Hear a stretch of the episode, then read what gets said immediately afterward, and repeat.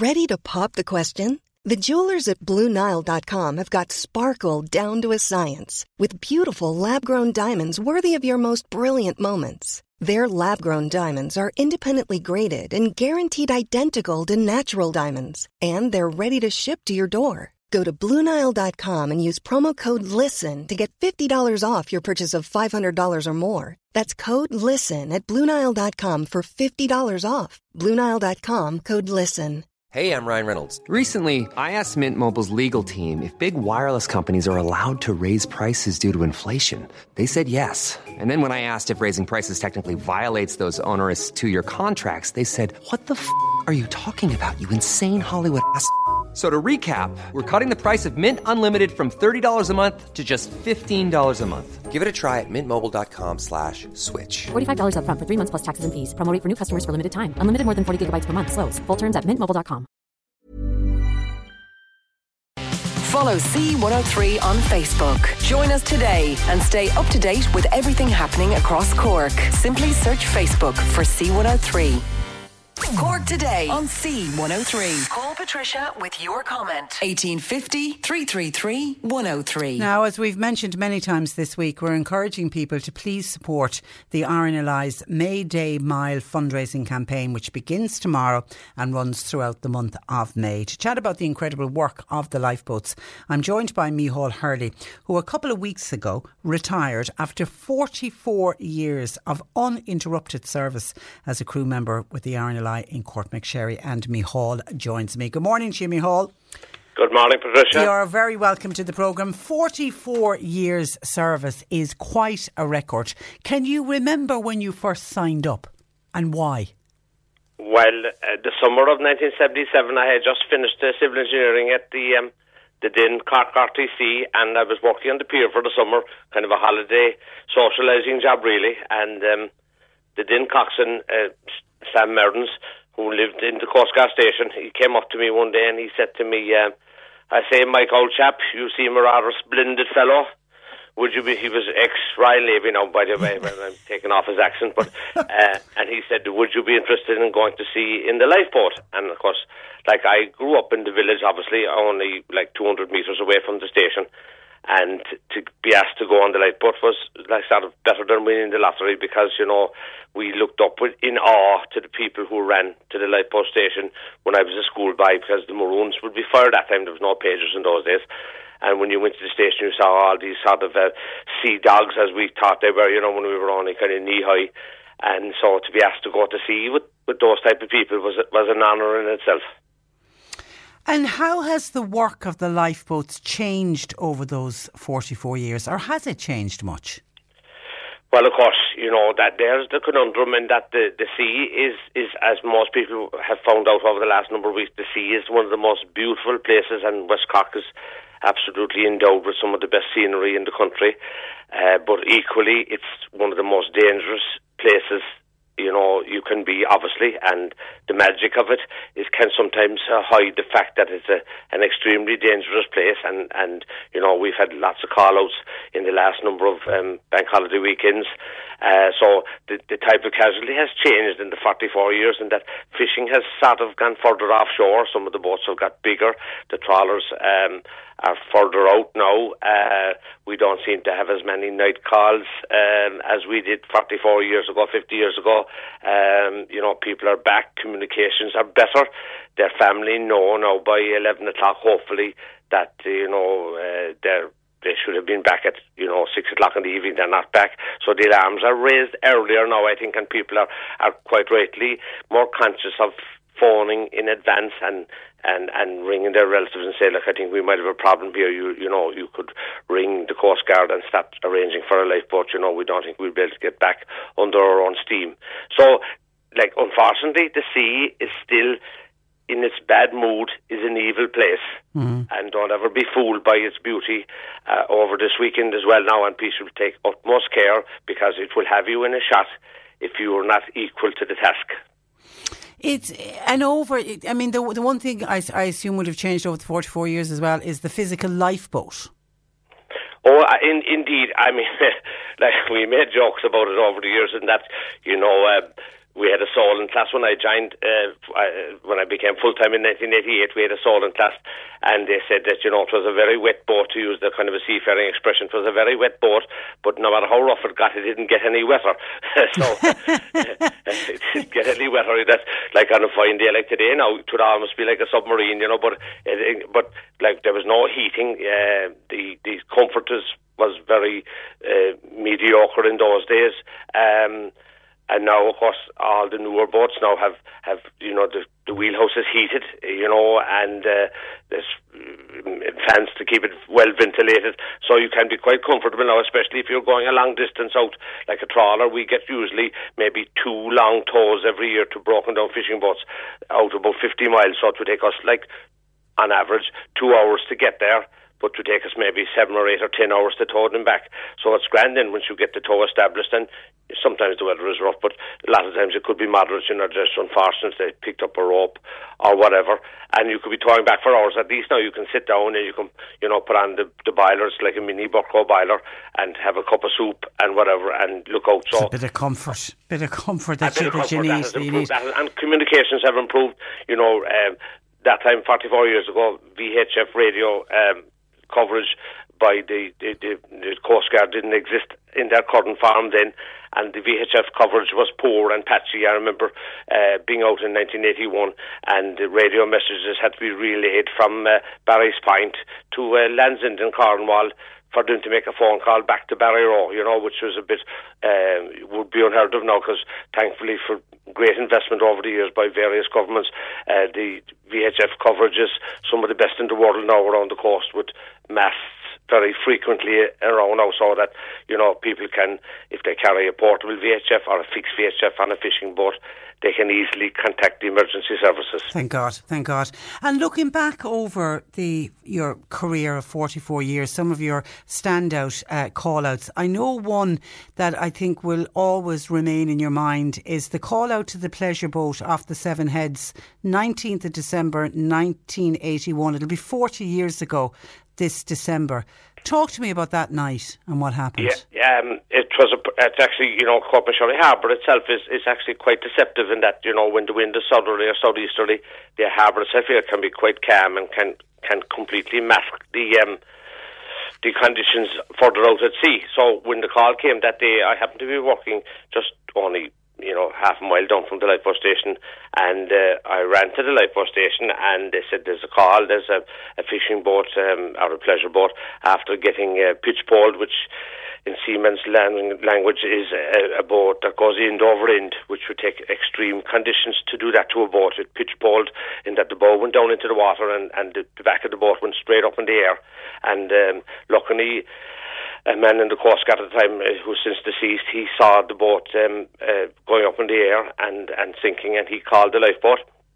And we went out, and, and the, condition, the conditions were horrendous. I actually thought that we actually, I said, you know, the boats that were called triple diagonal timber built boats. You know, the boat, the planks were crisscrossed to make them strong. It was like sort of like plywood, I suppose you'd call it now. Like, and um, I remember looking out the small little porthole at the, the at the mouth of the harbour and at the lamp at the mouth of the harbour and thinking, you know, there's no way that this timber boat is going to stand the pounding we were getting because getting out over the bar, we always say here that if you can get out over the bar here in a southeasterly gale, you might have a good chance of, of surviving because that is the most dangerous part of the journey is to get out of the harbour.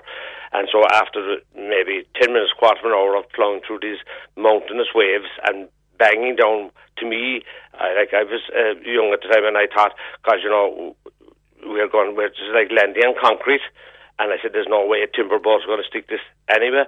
We ploughed on and ate through, and then we carried out a search throughout the evening, and uh, a helicopter came from Brawdy, where the base was at the time for the uh, Royal Royal uh, Navy. I think had a base in Brawdy in Wales, and they came and they searched up and down the shore, and no trace was found except um, you know um, personal belongings of, of, of the boat. We found a sleeping bag and bits and pieces. But worse was to come, not from our point of view, but as we went to anchor for the night, then when no further searches could be carried out, word was coming in then that there was a major tragedy at um, Penlee in uh, Cornwall. You know, Penlee is almost at Land's End. It's a uh, a small village at the time called Mousehole or Mousel as they pronounce it in Cornwall, and the lifeboat launched at about uh, 20 to 9 at night, uh, just coming up to Christmas obviously, and uh, they were all dead, and the eight people that they went to rescue, all 16 people were dead by about half past nine. In 40 minutes, 16 lives had been turned upside down. So I remember then the, the Coast Guard were trying to call the lifeboat. Um, over the course of the evening, and they were calling Penlee Lifeboat, Penlee Lifeboat, and there was no reply and no reply. And then later on the night, then you know the radio now was crackly, as I say, comms were weren't as good as they are now. And the next thing we heard in that there was reports of wreckage being found um, in a cove. Uh, strange enough, it was it was um, a um, a phone because I read the book several times, and it was a, actually a British Telecom. Uh, phone repairman rang and said he was out fixing the phone in the middle of the storm, and he said like there's a ship and a lifeboat um, inside in the cove, you know, just below us, and uh, of course they knew then where the, where they were, and uh, sadly they were all lost. So it's, it's but you had to, you and the, the crew, you sat listening to what was unfolding over the radio. Absolutely horrendous, horrendous. You'll, um, you'll remember that for life. Absolutely, and you know, hopefully later on the year, we're hoping, you know, the the the, the, the four or five of us that were on the crew that night, we're hoping to go to Cornwall in um, in December. Um, because I imagine they'll be having a, a big uh, commemoration and a memorial service yeah. to all those people that lost, you know. But um, it, it proves once again that you know that the power of the sea, you know, given the conditions uh, against you, uh, the sea will have you if it if you give it a moment. Um, you know, take it for granted for a second. Yeah, and then the uh, and, a, and, a, more positive one, the dramatic rescue of a gentleman called Trevor Wilson. This was the lone sailor who uh, yes, wrote the book "Sailing Sailing Alone Across the Atlantic." Yeah, I think he, uh, I think Trevor tried. Um, uh, that was an interesting story in itself because he had tried. I'd say maybe six times. I think to cross the Atlantic. Because if you if you actually Google him, he tried, I think, from the American side once or twice, and he tried several times from the the, the UK side. But he had been down when we when we got that again. It was a it was one of the few calls, you know, um, that we got on a Sunday morning uh, at the time when when, we were at uh, in mass, and it was one of the few calls we got at any time that interrupted a religious service. But anyway, we headed off anyway, and, and lucky enough, it wasn't that far. Uh, it was probably up to uh, storm twelve conditions which is probably you know almost the top of the scale of what we get around here anyway. And uh, but strangely enough, actually, I know again testament to the boat builders and, and the fundraisers who pay for it. Uh, the boat we had, the Trent class, was fantastic, and uh, we like obviously we had a lot of um, a lot of banging and belting for the hour and a half to get out to his location. But there was a Spanish trawler had picked up his faint radio call because he had lost his radio, his main radio uh, two weeks. He was drifting for two weeks. He was down as far as uh, Madeira on his journey to America, and uh, when he uh, he drifted in, and uh, he had no means of cooking and all this type of thing. He drifted aimlessly for for virtually ten days to, to fourteen days. And he said he saw the old head the night before, but then the tide changed and the wind changed, and he went back offshore again. And eventually, then he saw a boat close by. But we were so close to that trawler it was like having a next door neighbour now, uh, a trawler as a next door neighbour. but all we could see of the Spanish trawler was the top of the aerials of his, of his radio aerials. My when goodness. Was, when he was, um, you know, like the Ben Madison song down in the hollow. Yeah. Uh, uh, and that's all we could see. And we, we got close to him and we talked about for a few minutes about um, towing. And Dan O'Dwyer was the coxswain at the time and did a great job and get here alongside. And we did consider various options of trying to get a tow, but he was in no fit condition to attach a rope for us. So eventually we decided to, to, to rescue. him off. Yeah, to and, rescue. Um, and brought him in. But the, you know, he was taken by ambulance to Cork. And anyway, uh, make it short so long, he came back to Courtmacsherry that night, and I put him up for the night, and and all he wanted to do, you know, like I was wrecked after the day, and all he wanted to do was tell us the story of his four previous attempts, and. um and William Morty, I will, or just, and so, uh, uh, but he was a fantastic, and I said, what did you do for a living originally? Oh, he said, I was in the Royal Marines, you know, and, uh, like, he was as tough as nails. He had taken the, the um, sleeves off his uh, jumpers and and modified them to use them as socks because a lot of his clothes had got soaked wet. He had gone completely 360 degrees down by Madeira two weeks before. A lucky man, a lucky man to be alive, uh, and again showing the importance of the of the lifeboat. And I know he wrote about the the fact that he was saved, and his thanks uh, to all of you on on the lifeboat in his book, which is called "Sailing Alone Across the Atlantic." And then there was another rescue that you did that ended up actually putting Courtmacsherry on the map, but it was what happened afterwards rather than the rescue itself. This is the boat called the yacht, the Karma of the East, that went on fire in July of 1991.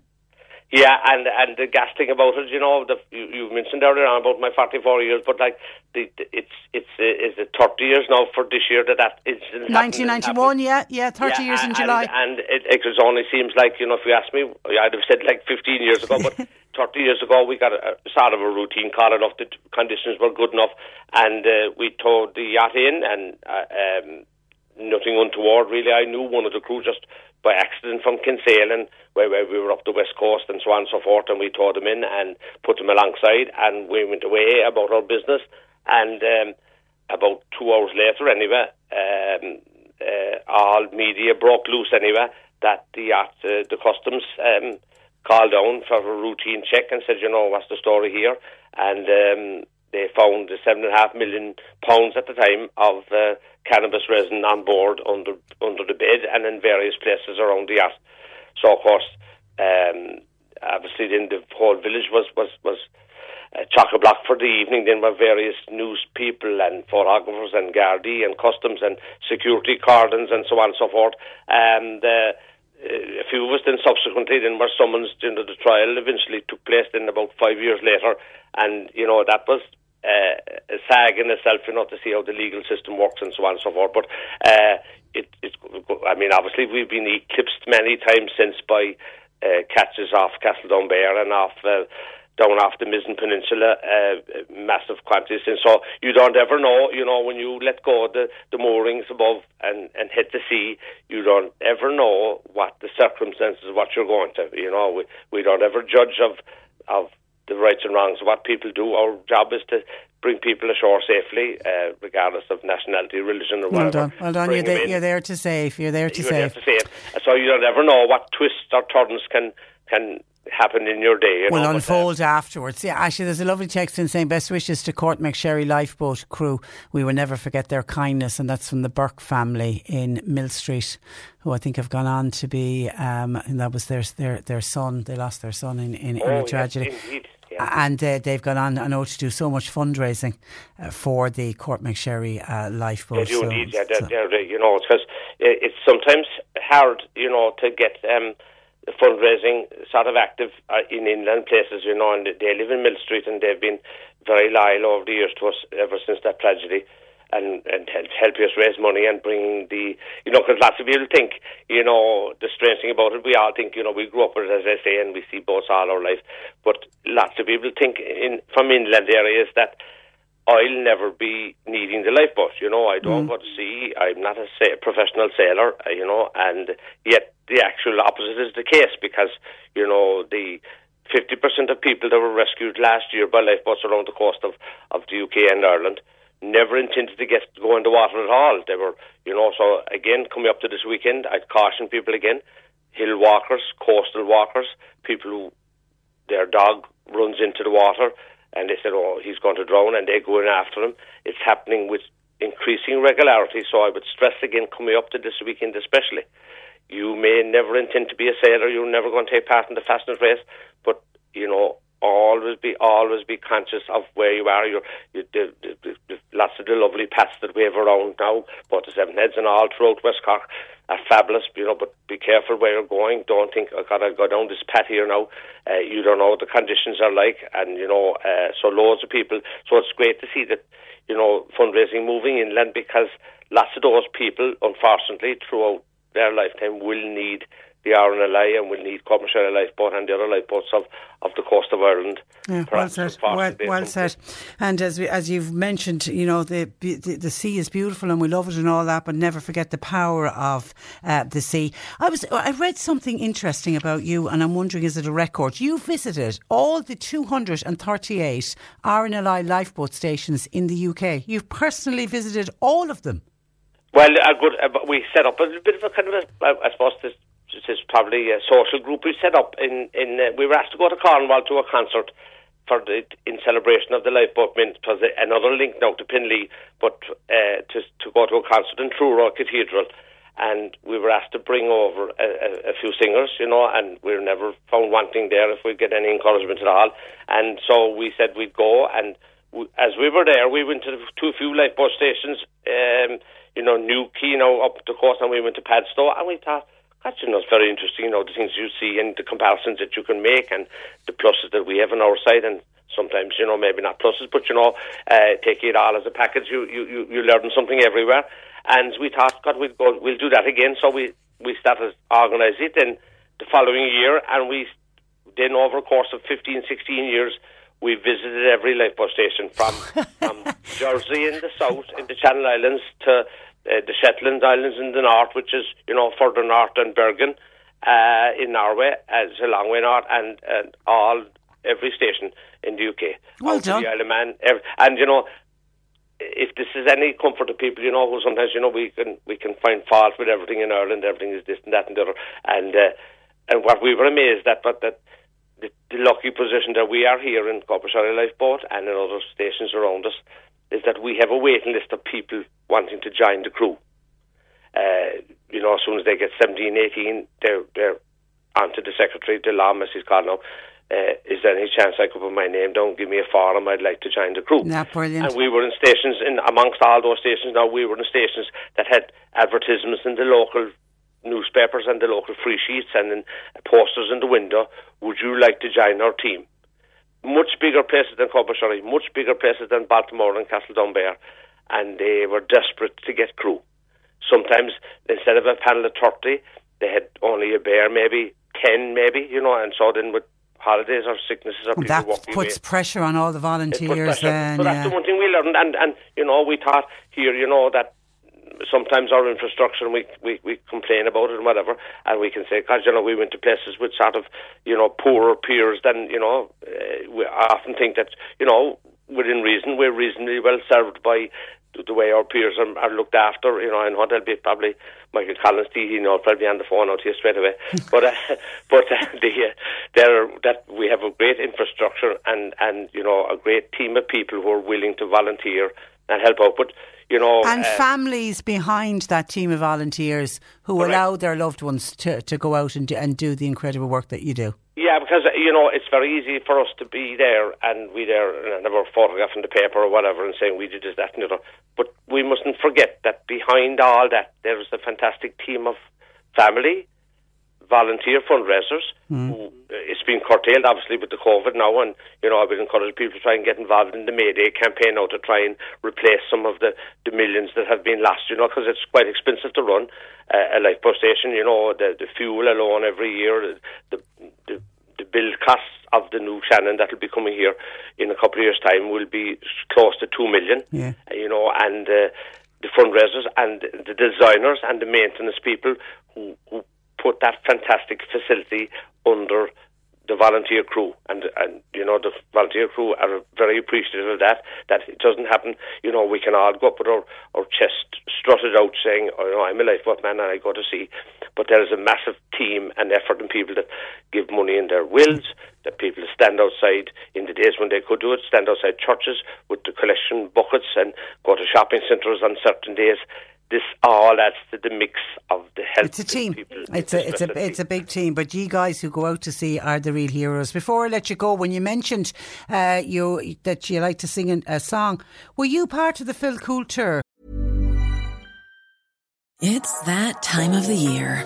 Your vacation is coming up. You can already hear the beach waves, feel the warm breeze, relax, and think about work. You really, really want it all to work out while you're away. Monday.com gives you and the team that peace of mind. When all work is on one platform and everyone's in sync, things just flow wherever you are. Tap the banner to go to Monday.com. When you're ready to pop the question, the last thing you want to do is second guess the ring. At Bluenile.com, you can design a one of a kind ring with the ease and convenience of shopping online. Choose your diamond and setting. When you find the one, you'll get it delivered right to your door. Go to Bluenile.com and use promo code LISTEN to get $50 off your purchase of $500 or more. That's code LISTEN at Bluenile.com for $50 off your purchase. Bluenile.com code LISTEN. There's never been a faster or easier way to start your weight loss journey than with PlushCare. PlushCare accepts most insurance plans and gives you online access to board-certified physicians who can prescribe FDA-approved weight loss medications like Wegovy and Zepbound for those who qualify. Take charge of your health and speak with a board-certified physician about a weight loss plan that's right for you. Get started today at plushcare.com slash weight loss. That's plushcare.com slash weight loss. plushcare.com slash weight loss. The the Home from the Sea song. I was actually, yes, Hey, hey. because I remember a lot of Muslim. Des Bateman was the secretary at the time, and he came down. I say it must have been about 1990 again. Now, like we're, you know, everything is years upon years ago. But and he said to me, uh, the the Yarn and I are putting together. Phil Gould started writing a song, you know, because he had his own personal tragedies involving his family. He lost Uh, his yeah. brother, wasn't it? Yeah, above Yeah. in in in, in Lough Swilly, in Yeah. Donegal, and he said he'd love to do something. So we went to Dublin. We had two because we recorded. In case anyone, know, people think that you know that I never recorded an album just to put them back in their box. I recorded in the same studio as you two.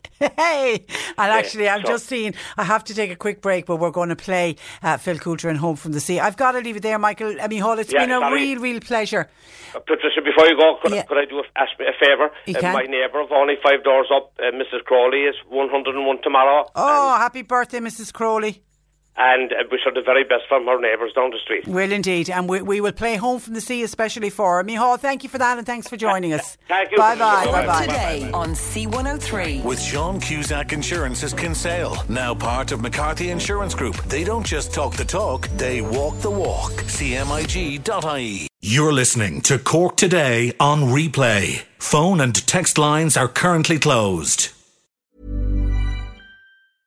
A lot can happen in the next three years. Like a chatbot may be your new best friend. But what won't change? Needing health insurance. United Healthcare TriTerm Medical Plans are available for these changing times. Underwritten by Golden Rule Insurance Company, they offer budget friendly, flexible coverage for people who are in between jobs or missed open enrollment. The plans last nearly three years in some states, with access to a nationwide network of doctors and hospitals. So, for whatever tomorrow brings, United Healthcare TriTerm Medical Plans may be for you. Learn more at uh1.com. Planning for your next trip? Elevate your travel style with Quince. Quince has all the jet setting essentials you'll want for your next getaway, like European linen, premium luggage options, buttery soft Italian leather bags, and so much more. And it's all priced at 50 to 80% less than similar brands. Plus, Quince only works with factories that use safe and ethical manufacturing practices. Pack your bags with high-quality essentials you'll be wearing for vacations to come with Quince. Go to quince.com slash trip for free shipping and 365-day returns.